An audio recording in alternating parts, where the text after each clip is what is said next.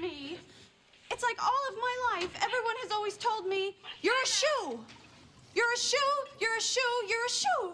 And then today I just stopped and I said, what if I don't want to be a shoe? What if I want to be a purse, you know, or a hat?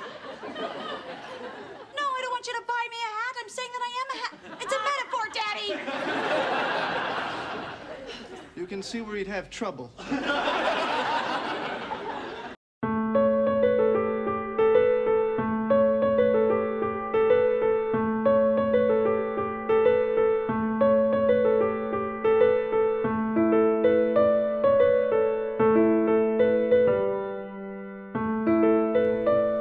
Hey guys, I'm Steven, and I'm here with Leah and Braden. This is the Friends Like Us podcast, a podcast about friends, and today we're going to be discussing the one where Monica gets a roommate, which is Season 1, Episode 1. Also known as the one where it all began, the pilot, and the first one.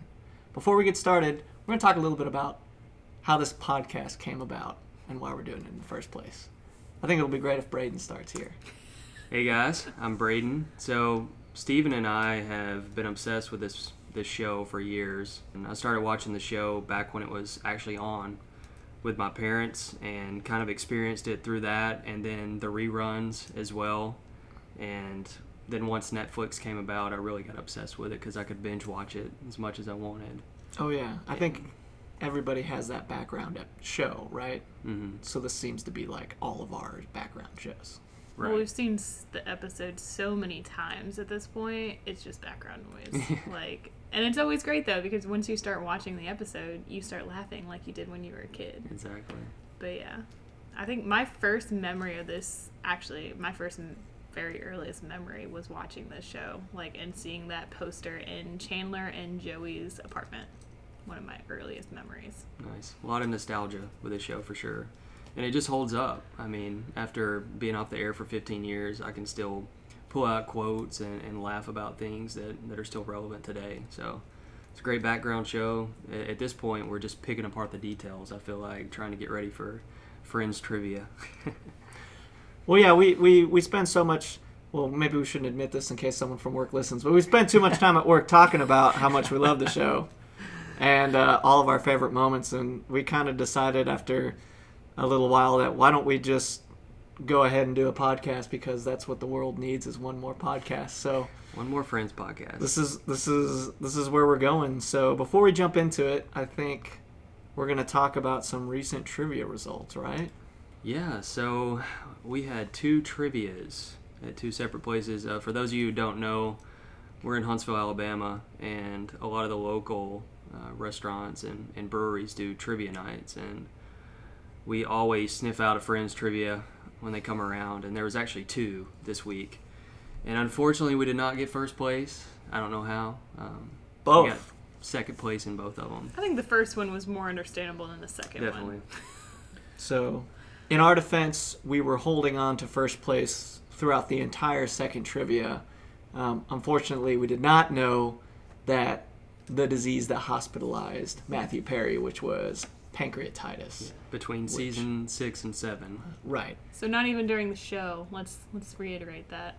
Right. Had nothing to do with the show.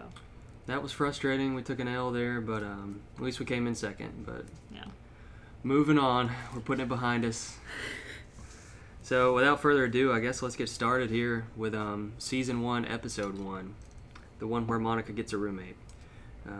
I'll read the IMDb description for you guys here. It says, Monica and the gang introduce Rachel to the real world after she leaves her fiancé at the altar. And that's pretty much it. Straight and to the point. With IMDb description, gotta love it. I mean, it's really early on, so there's not a lot of backstory to give yet. We open up the show with Monica and only four of the gang. We open up the show here with Monica saying, there's nothing to tell, he's just some guy I work with. And kind of insinuating that her dating life is in shambles. Yes. So I like this. This is near the beginning of the show. So there are some things we're going to see with these characters that won't be kept, it seems like, through the rest of the series. But you do see some moments where you see some part of the characters that will continue throughout the series. Monica's terrible luck with men is something that we're going to continue to see later on in the series, and that sticks around, whereas maybe some other things don't. Right. It seems like the producers are really trying to hammer that home early, mm-hmm. that she is tragically bad luck and in love. Joey's response, you're dating him. There's got to be something wrong with him, right? Everybody knows. Monica can't pick out a good guy. And I want to also go and talk about Joey's outfit. There is a distinct time, I think, when Joey stops dressing like this, but in the early seasons, there was a lot more leather, a lot darker colors. So, I mean, in this episode alone, he's got leather vest, leather jacket, black turtleneck shirt. He definitely screams the starving actor kind of look that he's doing there. And as we go through these and watch these, I'm going to try and track when that suddenly changes. And on top of that, like with the leather and everything, it's almost like he's trying to be portrayed as like this ladies' man, bad boy type, even though like later in the seasons he really does shed that. Mm-hmm. Well, most of that, the mm-hmm. bad boy type there. He becomes a lot more likable for sure. Yes. Mm-hmm. And his hair is just drastically terrible. It is hard to watch Joey. I found it in this first episode, it was so hard to watch him. The cutoff vest, horrific. His acting, I really noticed, like if you have to take one of the friends, his acting was the most improved, I think, over the season. And on top of that, so when he was actually hired onto the show, he had like a couple dollars to his name. Mm-hmm. He was actually the starving actor that he was portraying. So I feel like this show really let him like really grow in the acting error. Mm-hmm. And I guess that's why he was so bad in the beginning. Yeah, that makes sense. There's a good fact. I think he was... They ask all the stars what they bought mm-hmm. with their first paycheck, and I think his was a hot meal. Yep. Like, that's how bad it was. Mm-hmm. But, yeah, Joey's acting is rough in this first episode. I know their hairstyles change a lot. Not a fan of long-haired Joey. Short hair Joey is where it's at, 100%. Oh, yes, definitely. So, moving on in the first opening scene, you get a nice dream interpretation by Chandler. Talking about the penis, the phone for a penis dream. The phone penis. I wonder if any real psychologist has dug into this dream to explain what it is.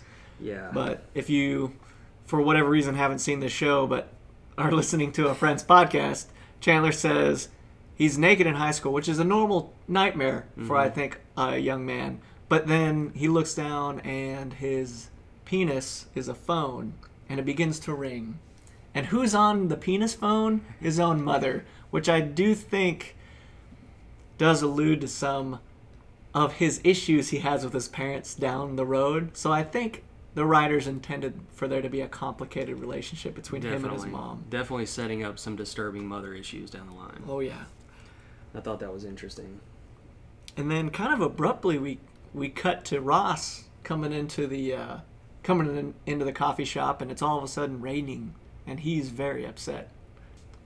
But Ross is super depressed. Hi. Yeah. Which comes up many times.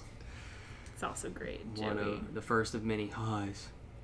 Yeah, so Ross is looking pretty depressed. And Monica goes on to say that Carol moved out today, which is his soon-to-be ex-wife. Mm-hmm. And she left him for another woman, not another man. She's a lesbian. And... They go on to talk about it and kind of tease Ross, and he has a great line of saying, well, she didn't know, how should I know? Exactly. With Joey, I like Joey's suggestion to go to a strip joint, because later on in the series, that comes up again when Chandler breaks up with Kathy, right? It's step 2 or 3 of the grieving. Yeah. I'm never going to miss step 2. What's step 2? Strip joint. You go see girls dance naked. So one of those things, while... Thank God we lose the long hair and all the leather crap. We still get that part of Joey later on in the series, which is nice. Yeah, I love the part where Chandler's kind of casually reading his magazine. He's like, sometimes I wish I was a lesbian. Did I say that out loud? Chandler has some good one-liners in this first episode. This is a good episode for Chandler lines, I think. Probably not so great for lines for Ross. Speaking of Ross lines, he says he doesn't want to be single. He just wants to be married again, and that's where we get Rachel, and we finally assemble all the friends. Rachel in a wedding dress. Let's be specific there.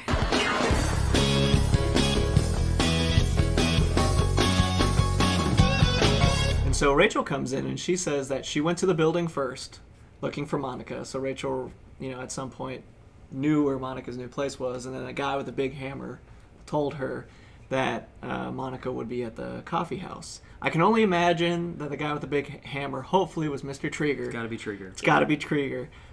And these people go to the coffee house way too much if the super of the building knows exactly where everybody is. Well, the coffee house is also like right downstairs, isn't it, technically? That's true, too. Right, less than 100 steps. According to Joey will point out later on. Yeah, so Rachel walks in a wedding dress. The funny thing is, I may have watched this episode too many times trying to get prepared for this, but if you look outside while Ross is coming in, when Monica goes to get him a cup of coffee, you can see the end of Rachel's dress walk by the screen outside. So really? I don't know if they're trying to put that in to insinuate that she's going upstairs to look for Monica, or if she was just trying to get into position. But I thought that was pretty interesting. You can see Rachel. I would say you should insinuate that she's going upstairs to find them. That's pretty good. She was supposed to be in the background. Mm-hmm. See if anyone could catch her. I caught her. I like just thinking barely. That. I like thinking that. Yeah, so she starts getting her introductions to the rest of the gang. Which we find is weird. I find this is weird mainly because she introduces Rachel to Chandler, who we later find out Chandler has met Rachel long before this. Multiple times. But maybe they hadn't thought of Chandler and Ross's relationship yet, so they didn't know that they were going to be college roommates. But we do find out later on that Chandler has met Rachel. So this is one of those weird continuity issues where she's like, oh yeah, this is Chandler. Joey, Phoebe, that makes sense. And you remember my brother Ross, obviously. Mm-hmm. So, but that happens. You're just starting out a show and you're trying to, as the show progresses, you're nailing down the character's background and everything, and you get some continuity errors from what actually happened in the beginning because you can't take back what you already did. Definitely. Yeah, Ross shows his awkwardness around women immediately when he opens the umbrella on Rachel. He just kind of sets down in defeat. Yep. Well, he's really been with one woman, and that was early on, literally, as Joey alludes to. And he's been with her so long, so he probably didn't have much practice to begin with, and now he's been out of the game for however many years he was with Carol. So, not to mention he had a giant crush on Rachel. Mm-hmm. Right. So that probably made it more awkward. So Rachel sits down and starts to discuss, why she's there, basically. And she's talking to Monica. I know we fell out of touch. I was hoping you would be here. I needed to find someone in the city. Mm-hmm. And then Monica goes on to say, someone in the city that wasn't invited to the wedding. So they obviously weren't close enough still, but she's kind of in panic mode here. Do you think it was just they weren't close enough to get an invite? Yeah, I think they just drifted apart after high school. I mean, that happens in a lot of relationships. You kind of just lose touch, and it's not that you have anything against that person, but I know if I was having a wedding and I haven't talked to someone in, what do you think, 5 years at this point at least? They're probably 25, so 7 years. Right. Probably wouldn't get an invite. And I guess Monica's kind of the only friend she might have that's separated from that circle of people surrounding Barry and Mindy and all of her bridesmaids, the rich folks. Definitely, yeah. You know how it is with a couple dynamic. You kind of have those same friends, and they both know each other. So yeah, that's probably the only friend she has that is outside of that group of the Woo Girls, which. So she starts to talk about why she left Barry. Is basically comparing him to Mr. Potato Head and talking about how she was more turned on by the gravy boat at the wedding than she was by him. So, which is pretty bad. I mean, that's a dish. So that's kind of, there's one other thing I wanted to point out in this scene, and that's Ross's attentiveness to Rachel when she's talking about Barry. I mean, he is right next to her, pouring the Splenda in her tea, sweet and low, which. To decaf coffee, which she has a major addiction to sweet and low, it seems like, down the line.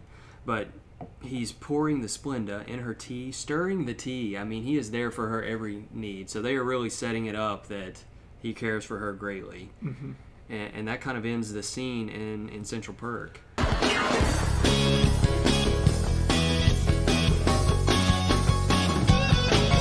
So we really move on to Monica's apartment. That's the first time we see the apartment. The apartment. We get to see something that really doesn't happen terribly often. But it seems like when they are watching something on TV, sometimes it ends up in Spanish. So they're watching a Spanish soap opera. Remember later on in the series, Marcel turns the TV into Spanish and they end up watching Urkel in Spanish. So that's weird. But I wonder if they thought that they would have more scenes where they would be reacting to things on TV, like low-budget foreign TV shows, because this doesn't come up very often anymore, other than like football games and maybe some other things. Yeah, they don't really watch a lot of TV in the later seasons. No, it seems like a lot of the early season, mainly season one. Yeah, that's when you get this. Later other than Joey's work, that seems to be the only time they all gather around to watch things and talk about them. So they're watching what seems to be a Spanish soap opera. Yes. While Rachel is in the background talking on the phone to her father about why she left Barry at the altar. And they're chanting. They all are talking to the TV.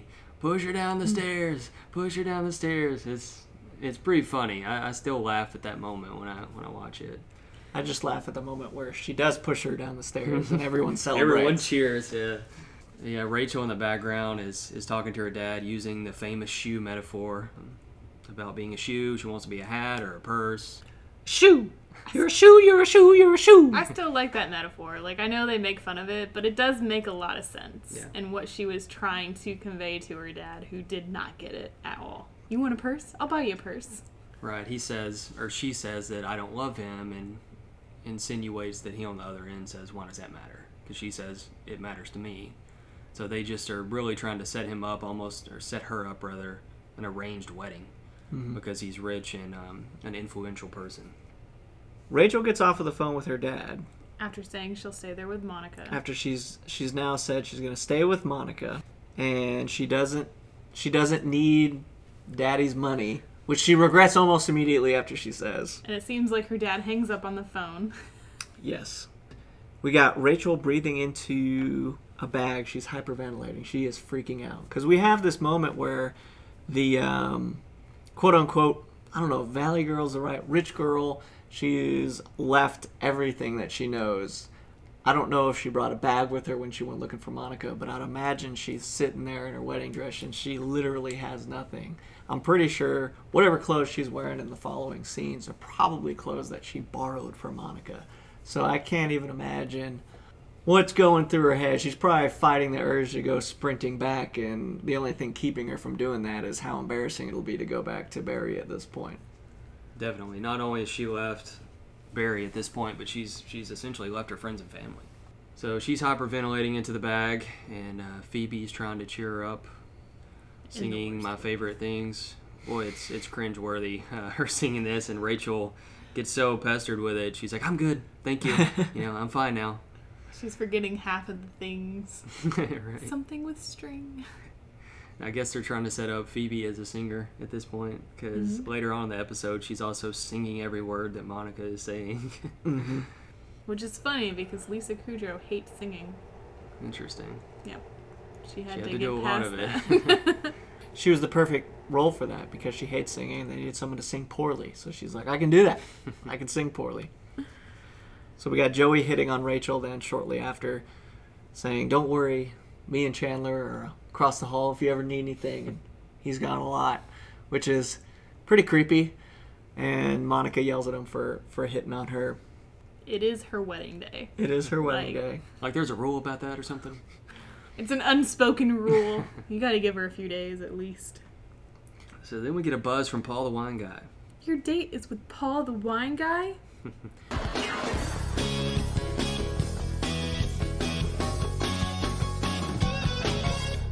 Sounds like Monica's been talking Paul up to her friends well before this, which is, I guess it's normal talking about a guy you have a crush on at work. Yeah.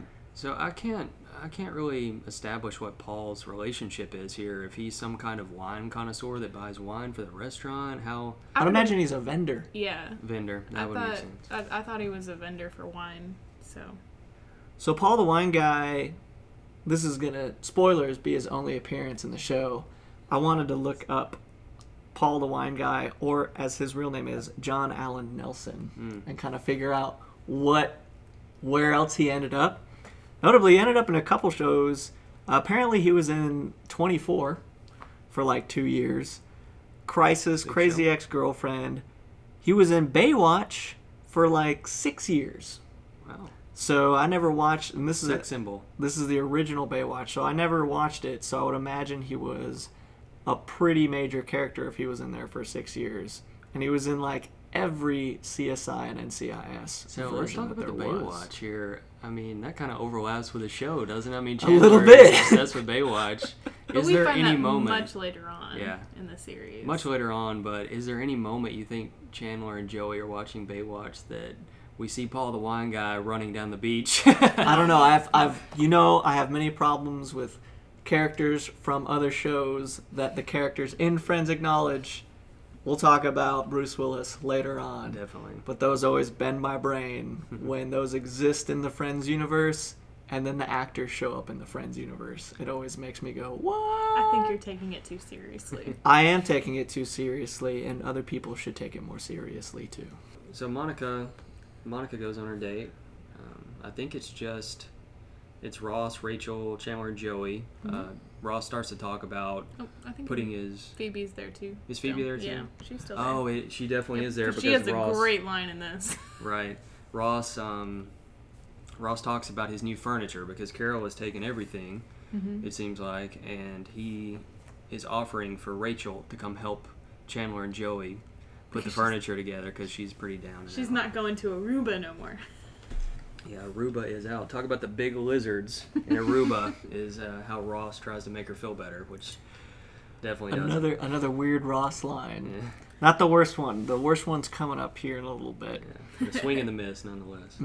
Ross asks Phoebe to help, and he has a great line that Leah mentioned, which is... I wish I could, but I don't want to. Which we all kind of want to say that to people. But I just love it. How brutally honest she is. It's great. I wish I could, but I don't want to. Me either, Phoebe. Putting together furniture sucks. Now, moving on, we get our first glimpse of Ross's apartment. After that, they are putting together the furniture. Phoebe is not there, and neither is Rachel. She is sulking in her apartment. Rewatching this episode, I never caught before. I don't know if you would have caught this. So, Ross is down there. He's in this weird squatting position.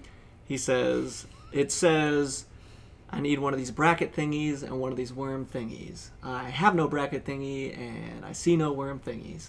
It pans over shortly to Chandler and Joey, who are clearly holding what looks to be some type of bracket part, and they have no idea where it goes, so they just toss it. My theory is those parts got mixed up. Chandler and Joey have Ross's bracket thingy, and whatever Ross was building, which I can't tell what the heck Ross is building over there. It doesn't go with his bookshelf at all.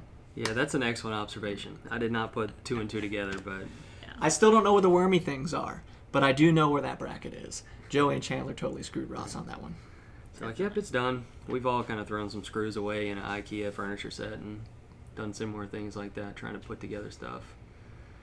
But that's I've noticed with this episode, there's so many quick scenes. That's it. Like that one moment, then boom, we're back to Monica on her date.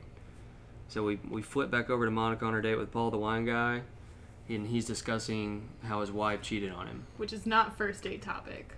Definitely not. That should have been a red flag. If you're going to sit there, I know if you've been divorced, I get it, but you do not sit there and talk to a girl on your first date about a divorce. That's weird. It's kind of an unspoken rule, no exes at all on the first date. I'm glad you all... agree, because I thought this is a little weird. They're talking about ex-wives on the first date, but maybe I don't know. But I figure there's some unspoken rule, right? That's kind of taboo to do that early on. So, or at any point, really, unless there's a child involved that you have to get involved with the ex-wife. I mean, that's like talking about an ex-girlfriend. You just don't do that. Right. We going to find out that Paul was setting up a bigger play here. Paul's a moron, though. 4 to 5 times a week for the dentist. So I don't know if that was the real excuse that Paul's wife was feeding him, but I don't know how long that had to go on for him to realize that that was terrible. So I don't know what Monica sees in this guy, because he's obviously an idiot. He's obviously a womanizer, and who knows if that story is real or not, but Monica eats it up. That's a good point. What if it's not real? What if it's all for a pickup line? Well, I agree it could be fake, because at this point, dating with Monica, he says it's been 2 years. When we find out that he also slept with the other chef that Monica works with, the story was also 2 years again. Mm-hmm. So there's not a... I don't know how long in between Monica and the other chef there was, but he uses 2 years every time. You would think if it was a real story, he would increase the time every time he told the story. But since it sounds like a canned line, as Joey says, I can't believe you didn't know it was a line. Sounds like a canned line. He may not have been married at all. Yeah, if it ain't broke, don't fix it. I mean, this line seems to work for Paul, so he feeds her that and talks about how to get over her. He had to break something of hers, which was a watch. We pan back to Monica's apartment again briefly, and Rachel is leaving a voicemail on Barry's machine. This is great, because this is only something that can happen during that time. I think if this was happening in current days, the equivalent would be those epic long text messages that happen during these stressful times in a relationship where someone's literally writing a novel. I don't know if you've ever looked over someone's shoulder and accidentally seen someone's phone, and there's anytime you see a bubble that exceeds a certain amount of lines, like, oh God, something is going down for this person. Yeah. And I could only imagine Rachel just hitting that character limit over and over again. Yeah, she says, sorry, machine cut me off again, calls him back, leaves him another voicemail, but she's just trying to vent at this point and really get all of the feelings she's had bottled up out, it seems like. Which is very interesting that she mentions about him sleeping with her with his socks on. It's not about that, though. It seems weird, though. But it's all, yeah. I'm going to sound like a big millennial here talking about that, but I'm curious as to what the limitations were to voicemail back in the day, where those were stored. Were they stored locally on the voicemail machine? What was the limit, and why was there a time limit on each individual voicemail? I think it was on, like, a small tape. Like, I think newer answer machines had big tapes, like the ones that you would put in a car or, like, a stereo system. But I remember us having a small answer machine that had, like, these little bitty baby tapes, and they didn't hold much. Oh, so now it was a local storage system. Rachel has now left him at the altar and completely filled up his answering machine where he can't get new messages, I'm assuming. Real. I'm surprised she could keep leaving messages for him then. It sounds like she probably filled it up before we even got to the scene. So we whip back to Ross's apartment again, and Ross is sulking as well in his loss from Carol. I will say, while Ross has some bad lines, I do like this line, whereas, what if there's only one woman for everybody? Unfortunately, in her case, there's only one woman for her. Right. So that's a great line. That one was pretty good. It is, but when you think about it, like, I mean, that would mean that the one woman for him is still out there. They really set it up, and, you know, at the end of this scene, I think Ross is looking out the window, and Rachel is doing the same over in her apartment. Well, let's not forget Joey's ice cream metaphor here, because that's weird. It's really weird. There's like two weird things in that. That leads to one of the worst lines that Ross has in the episode. But leading up to that, Joey's saying, you got all these women are ice cream, and you got all these choices, you got all these different flavors. You can have it with Jimmy's or nuts, which probably not good for the metaphor there. But well, he's got all these. Transgenders, you know, that's a possibility. Right. Which, interestingly enough, Chandler makes no comment about, so I don't think they had written how Chandler's dad was going to be at this point. Because you would have known, Chandler would have had something to say about it. He does have plus the ice cream they named right after this. Bing! Bing. That was interesting, wasn't it? Right. But he's not saying it like Chandler's last name. He just says Bing. Bing. But in this metaphor, it should have been like, let's not use my last name. Right. Maybe, did we know Chandler's last name at this point? I don't know if we did. Oh, but true. Surely the writers knew. They would have thought about this well in advance. You would think so, but this is the pilot episode. They could have been like, this show's probably not going to work. So it's a good point. But the line that always is not my favorite line is, I don't know if I'm horny or hungry, which is just, it's not delivered great, and it just feels awkward. Even Chandler's line after is not so bad, but still not great, where he's like, stay out of my freezer. Right. Which, what are you going to do? Pull out ice cream and start doing weird crap to his ice cream? We've seen other shows do worse. Yeah. So it's possible. I'm not a fan of that line. That's such a weird joke to me. It is. It's like they're trying to make a sex joke that went very, very wrong. Right. And then we whip back to the restaurant again, right? Yeah. Well, we whip back to the restaurant for just a split second. Oh, was the restaurant before that? And Paul is coming clean to Monica, saying that he hasn't been able to perform in 2 years after his wife left him. And Monica spits tea on him. That's all we get. It's just like back and forth. This episode jumps all over the place. We see Rachel for a bit in Monica's apartment. Then we go back to Ross's apartment. That was a really... This is what you're talking about. That particular one was really bad, because we go from there to that incredibly short scene at the restaurant to this incredibly short scene back at Monica's place. And now we're back. They're trying to include it all in a 20-minute episode. Yeah, they are really just jumping all over the place here, which a lot of these scenes... I think they get better about it later on, but a lot of these scenes I think could have taken more time and just stepped through it instead of jumping back and forth. But so we get to a scene that has haunted me for so long, which is when Ross says, you know how long it's been since I grabbed a spoon? Mm-hmm. Do the words Billy Don't Be a Hero mean anything to you? Which was released in 1974, so that's like how many years ago? So okay, you're thinking it's about the song. Is it not about the song? So that I wanted to get everybody's take on what do you think this is referencing? I thought it was referencing the song. Which was weird to me, because exactly as you just said, when the song came out, Ross would have been very young, like between 5 and 8 years old. Which you gotta admit, though, Joey did make a comment earlier that he got married, when he was like 8? True. Right.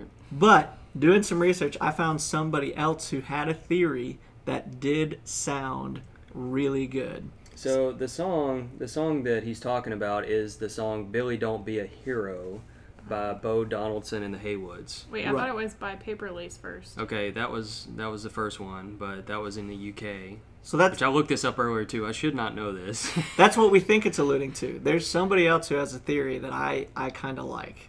And he says this may be a little far-fetched, but I think it may be a reference to an old TV show around this time frame called Misfits of Science. In the second episode, Your Place or Mine, in the end, one of the characters in the show is trying to save one of the others. The one who is being saved yells out, Billy, don't be a hero, as he swings on a rope and tries to save her.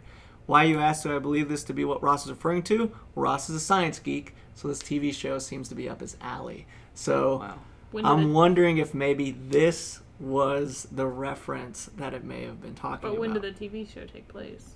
It alludes to... around the same time as 1984-85, which is when they think been in high school, right? No. Yeah, Ross and Carol would have... I mean, I guess they would have been in high school. Asked out. So more... To me, it's a more realistic timeline. He met Carol in college. Right, well... So, that's why...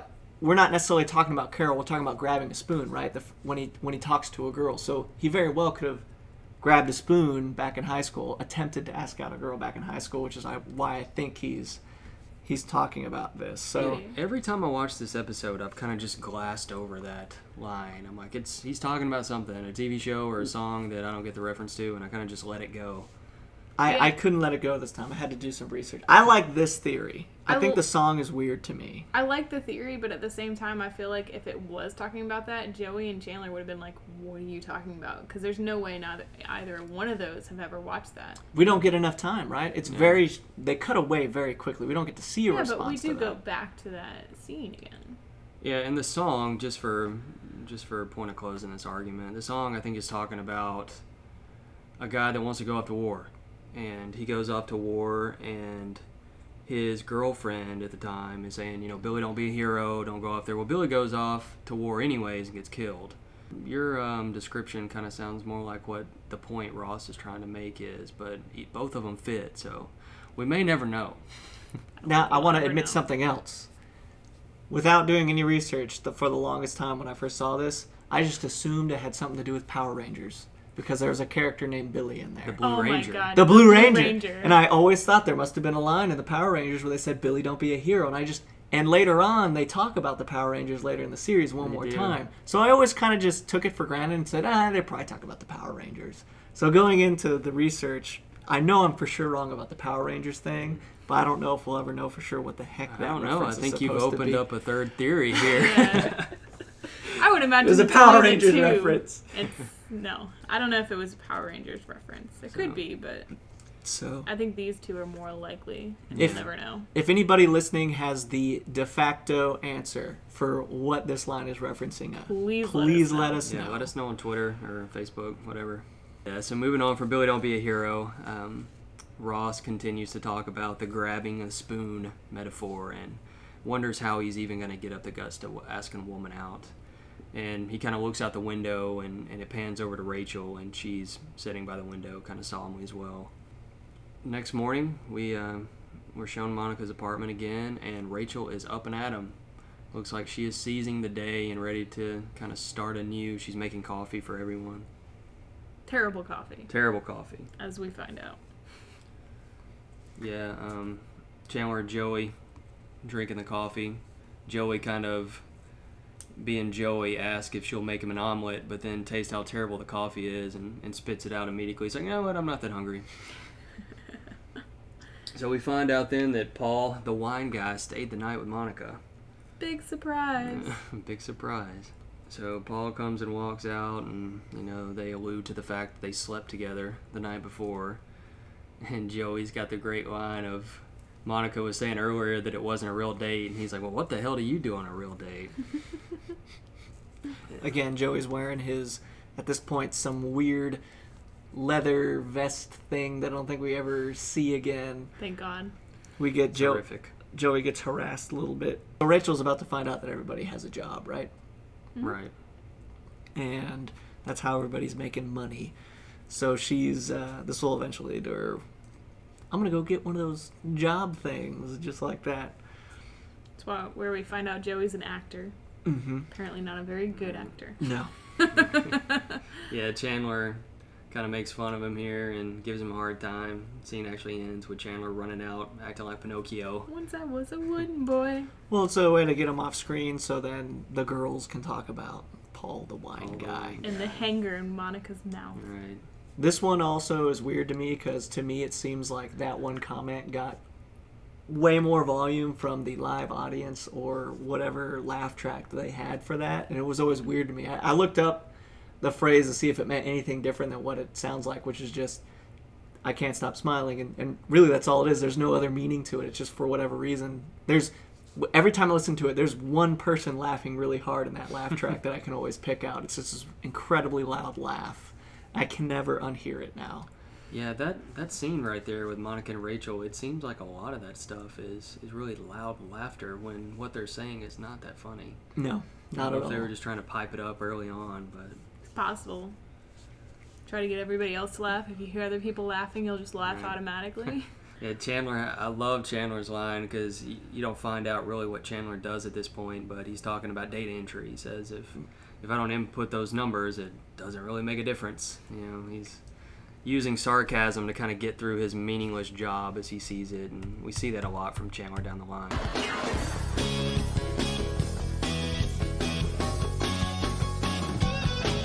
Now we flip back to not Paul, the wine guy, eating in the restaurant, but Monica working in her restaurant. We meet her coworker at this point. Anybody catch? Franny. That's her coworker's name.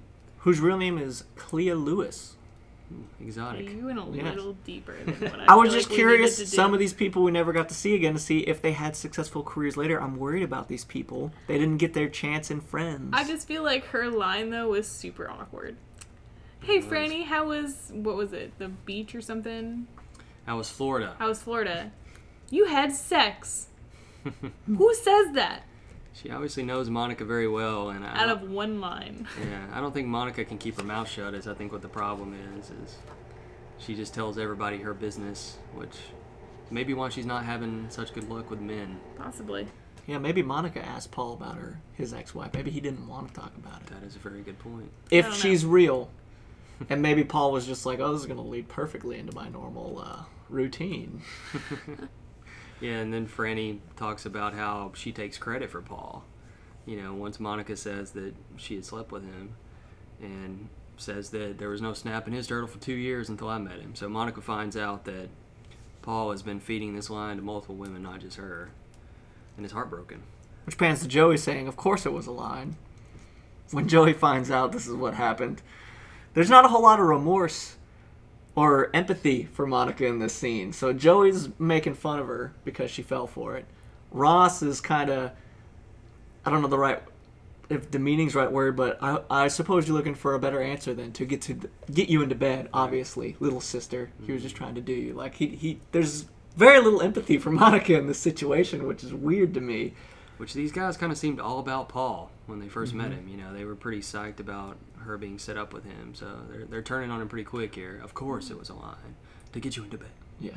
Short of Phoebe, who does give her an odd foot rub to make her feel better. I'm sure she was actually trying to get something from her feet, her aura. Definitely her aura reflexology going on here. Knowing Phoebe, she's trying to hit her liver through her feet or something. You know. You know how Phoebe is. Rachel comes in with a shopping bag. You know, after she was supposed to be getting a job, she comes in with a shopping bag that day and has obviously bought some boots and possibly some more stuff. What's amazing about this is she goes, look what I got. And they're like, a job? She's like, I'm trained for nothing. I got laughed at 12 interviews. If I could get 12 interviews in one day, that'd be amazing. That is a lot of interviews. That is I didn't think about the timeline on those interviews. So 12 interviews in one day. I'm assuming they weren't amazing jobs. Like maybe she just walked into some walk-in interview things. But still, 12 interviews is a lot. Anybody who needs a help sign out there, she probably went in just as long as she could, get an interview that she could. You think Rachel went to McDonald's? Where do you think she's hitting up interviews at? That's a great question. Retail stores, Definitely think it's McDonald's at this point. I think that maybe, I don't think there's any deleted scenes of this, but I would love for there have been a Rachel getting laughed out of interviews montage. That would have been great.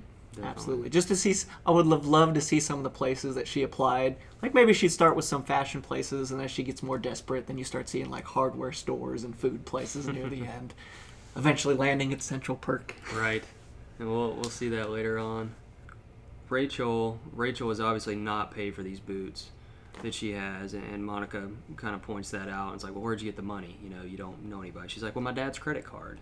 So she's obviously still using her dad's money, and that leads to everybody kind of gathering up back in Monica's apartment, and they kind of have all the credit cards laid out on the table and trying to get her to cut them up, you know, start her life over. So I couldn't help myself. I had to pause and see what the credit cards looked like. So just to see if they were using real credit cards, I will note they look like they're trying to use something that looks close. I saw something that said like Cardmaster and things like that. Interestingly, the fifth one looked like a New York library card. So I'm not sure if that even was a credit card, but it was so short, I'm sure they never thought anyone would pause to look at that. That, and they probably weren't allowed to use the actual credit card names. I would imagine. We definitely don't want real credit card numbers on there, so they probably just printed out some fake little cardstock things and put them on screen. Definitely. There's a lot of kind of advertisement later on, but I think early they definitely didn't have the permissions to throw Visa in there or something. Well, I was also curious if they used Mastercard or Vasa. I thought about that too. So if that was going to be a recurring theme, which I was very disappointed it wasn't. That would have been awesome. So Rachel's kind of bummed out, and Phoebe always brings up her mother dying, you know. And she brings it up again at this point. Rachel's all bummed out. I'm just like, what are you doing, Phoebe? Again, what the hell? This is the first time. Well, this is the first of many, but she always brings up her mom dying. And we're starting off here, episode 1.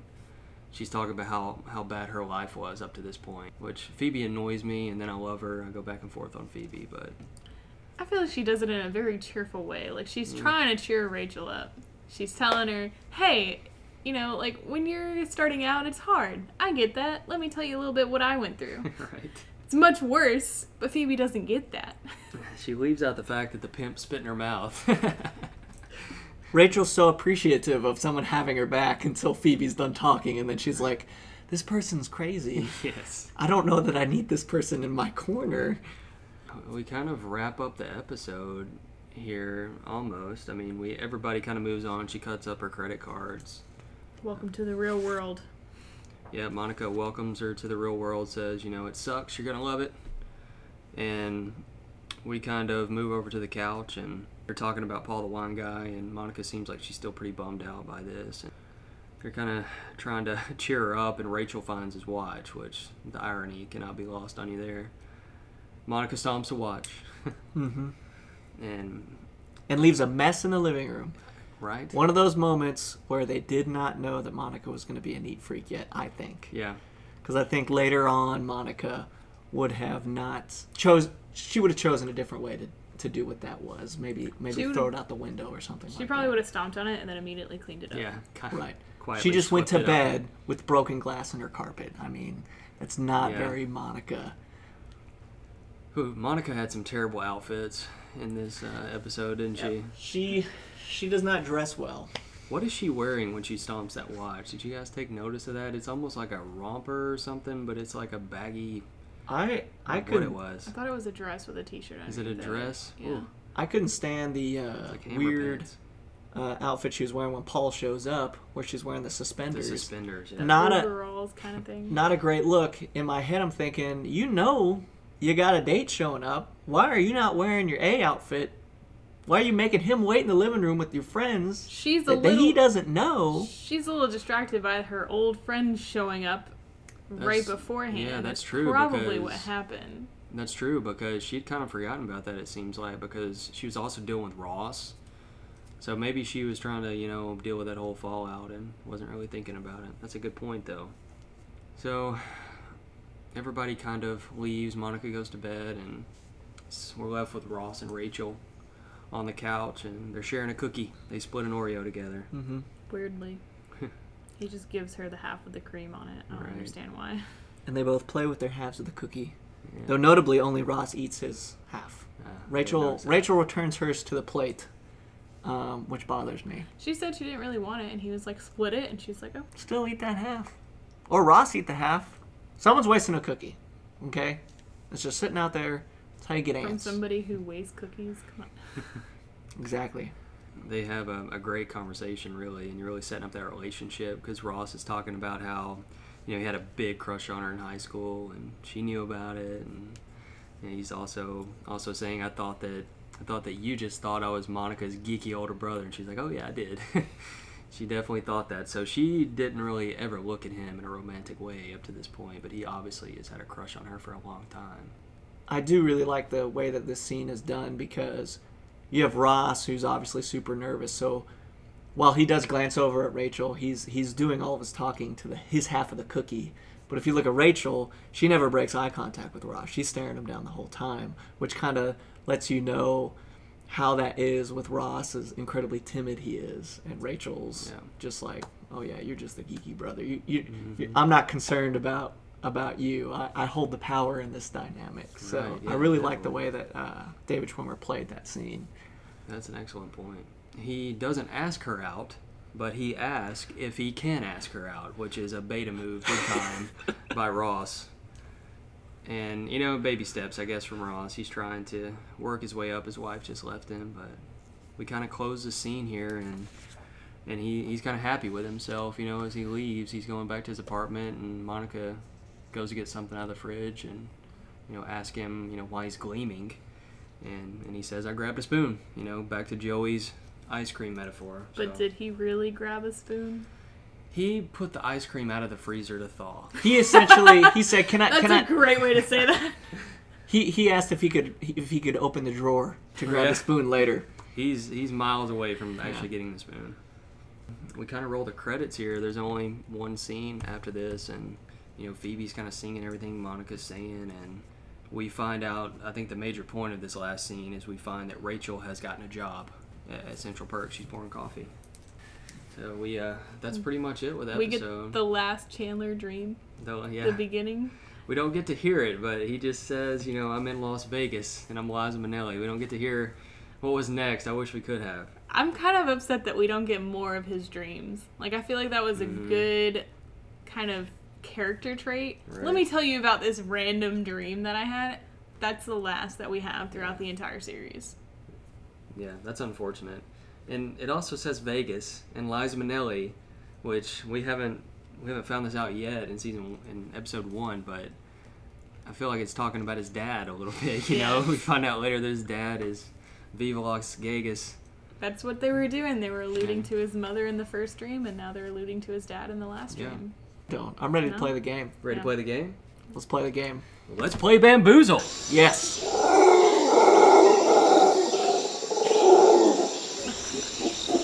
right. The rules of Bamboozled are you spin the wheel of man to go up the ladder of chance. You go past the mud hut through the rainbow ring to get to the golden monkey. You yank his tail and boom, you're in Paradise Pond. So, unfortunately, with the research, we've shown that people couldn't follow this format. So, we decided to go with just a simple question and answer quiz. We've got Stephen and Leah. I will be asking the questions today, and we got Stephen and Leah are going to be answering them. So, Stephen and Leah, I will ask you questions, one each, from today's episode. Once there is an incorrect answer, the other contestant will have a chance to successfully answer. If correct, the game is over, and the contestant who incorrectly answered has been bamboozled. Interesting. All right, who would like to go first? We have a coin. Do we want to flip a coin? We'll do rock, paper, scissors. Rock, paper, scissors? Rock, paper, scissors, shoot. All right, looks like Leah wins. Rock versus scissors. All right, so would you like to go first, Leah? I guess. Okay. Question 1. In the scene where Joey and Chandler are putting together Ross's furniture, what color is Ross's shirt? I want to say red. Red is correct. Okay. All right. Oh, you really scared me there. All right, Steven. Okay. Question 2. After being laughed out of the job interview, what brand of boots does Rachel purchase? Oh my God! You gave her an easy one. This is you. This is me. No, you gave her an easy one. I got a hard one. You lost to rock, paper, scissors. It sounds like it's your own fault. These are her. I don't need a job. I got great boots. Great boots. I don't know. You don't know the brand name? Oh. I don't know the brand name. Isn't it? All right. Do I get to try that one? Leah, can you answer? One? Yes. Is it Joan and Davis? Ooh. Joan? I think that, unfortunately, that is incorrect. I have John and David. John and Davis. Moving on. I was close. We have Leah, 1 point. Steven, 0. So, Steven, you are back up. When Joey is comparing women to ice cream, what 3 flavors does he list? Rocky Road,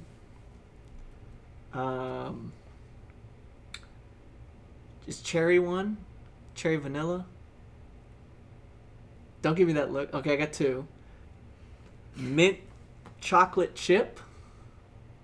Ooh, unfortunately, that is incorrect. Leah, can you answer? What are the 3 flavors of ice cream? It's Rocky Road, chocolate chip cookie dough, and Bing cherry vanilla. Steven, you've just been bamboozled. Oh, no. I love this game. So, Leah, you win with 2 points to none. Woo.